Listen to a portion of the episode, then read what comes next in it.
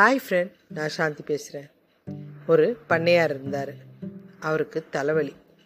சாதாரண ஆளுக்கு தலைவலி வந்தாலே எகிருவான் பண்ணையாருக்குன்னா கேட்கணுமா அத்தனை பேரும் தேவையில்லாமல் திட்டு வாங்கிட்டே இருப்பாங்க. அவரும் எவ்வளோ மருத்துவம் பண்ணி பார்த்துட்டாரு. அந்த தலைவலி சரியாகலை எத்தனையோ மாத்திரை மருந்தும் சாப்பிட்டு படுத்துட்டாரு. அப்பவும் சரியாகலை அப்போ அந்த ஊருக்கு ஒரு மகான் வராரு. எல்லாரும் சொல்கிறாங்க அந்த மகான்கிட்ட போனால் நம்மளுடைய பிரச்சனையெல்லாம் தீர்ந்துடுதுன்னு. அதனால் இந்த பண்ணையாரும் தான் கூட இருக்கிற மொத்த பேரையும் கூட்டிகிட்டு அந்த பண்ணையாரை போய் பார்க்குறாரு இந்த மாதிரிங்க எனக்கு தலைவலி. ஆனால் என்னால் ஒரு வேலையும் செய்ய முடியல அப்படின்னார். அதுக்கு அவர் சொன்னார் இந்த கற்களால் இனி பசுமையாக பாருங்க அப்படின்னார். இவர் அதை கேட்டு வீட்டுக்கு வந்துட்டார். வீட்டுக்கு வந்தவுடனே முதல்ல சொல்லிட்டார் அவங்க மனைவி தான் வரா. ஏதாவது வேணுங்களான்றார். நீ போ இன்னையிலேருந்து நீ பச்சை புடவை கட்டிக்கோ பச்சை பெயிண்ட் அடிச்சுக்கோ அப்படின்ட்டார். ஏன்னா முதல்ல அங்கே தானே மாற்ற முடியும். அந்த அம்மாவும் பச்சை பெயிண்ட் அடிச்சுன்னு பச்சை புடவை கட்டிட்டு வந்துட்டாங்க. அதுக்கப்புறம் சுற்றி இருக்க வேலைக்காரங்களை பார்த்தாரு. எல்லாரும் பச்சை உடை தான் போடணும் பச்சை கலர் பெயிண்ட் அடிச்சுக்கணும் முகம் கூட பச்சையாக தான் இருக்கணும் அப்படின்ட்டார். மொத்த பேரும் பச்சையாக சுற்ற ஆரம்பித்தாங்க வீட்டுக்கு பச்சை வர்ணம் அடிக்க சொல்லிட்டாரு. அதுக்கப்புறம் அந்த பண்ணையார் மெதுவாக எந்திரிச்சு வெளியில் வந்து நின்று பார்த்தாரு.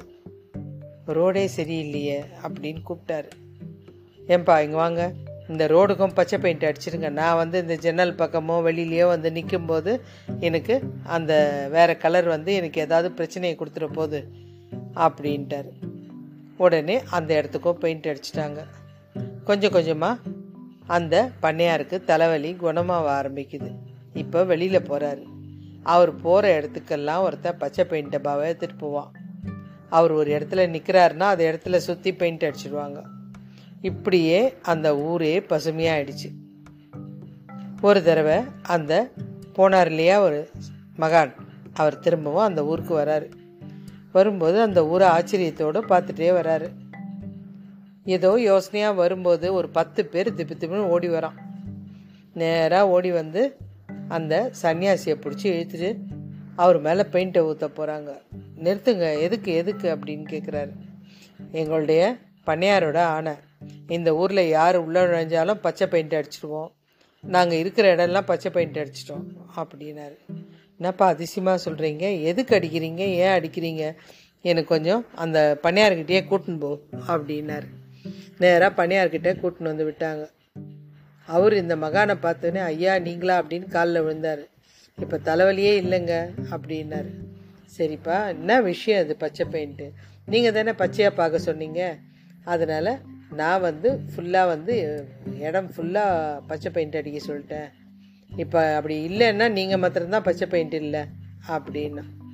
அந்த அவர் வந்து கோவத்தோடு பார்த்தார் அந்த முனிவர். ஏன்பா நான் பச்சையாக பாருன்னு சொன்னது இயற்கையை போய் பாரு. அந்த இயற்கை காட்சி உன்னுடைய டென்ஷனை குறைக்கும். உன்னுடைய தலைவலி போகும். நான் சூசகமாக அப்படி சொன்னேன் நீ இப்படி தப்பாக புரிஞ்சுக்கிட்டியா? அப்படின்னாரு. உடனே அதுவும்ப்பா உனக்கு பச்சை பர்ணத்தை பாருன்னு சொன்னால் உன்னை சுற்றி இவ்வளோ பச்சை பெயிண்ட் அடித்ததுக்கு கொஞ்சம் புத்திசாலித்தனமாக யோசிச்சிருந்தா ஒரு பச்சை கண்ணாடி வாங்கி கண்ணில் போட்டிருக்கலாம்ல? அப்படின்னாரு. அப்போ தான் அந்த பண்ணையாருக்கு புரிஞ்சுது. நம்ம புரிஞ்சிக்காமல் சில நேரத்தில் முட்டாள்தனமாக இருப்போம். நம்ம மாற மாட்டோம் அவன் சரியில்லை இவன் சரியில்லைன்னு சுற்றி இருக்கவனெல்லாம் மாற்றணும்னு நினைப்போம். இந்த இடம் சரியில்லை அதுக்கு இவன் தான் காரணம். இல்லை இவன் தான் காரணம்னு மாற்றி மாற்றி சுற்றி சுற்றி காமிச்சிட்ருப்போம் ஆனால் காரணம் மெயின் நம்ம தான் நம்ம நம்மளை மாற்றிக்கிட்டோம்னா சுற்றி இருக்கவனை மாற்ற வேண்டிய அவசியமே இல்லை. மீண்டும் ஒரு நல்ல தலைப்பில் இணைவோம்.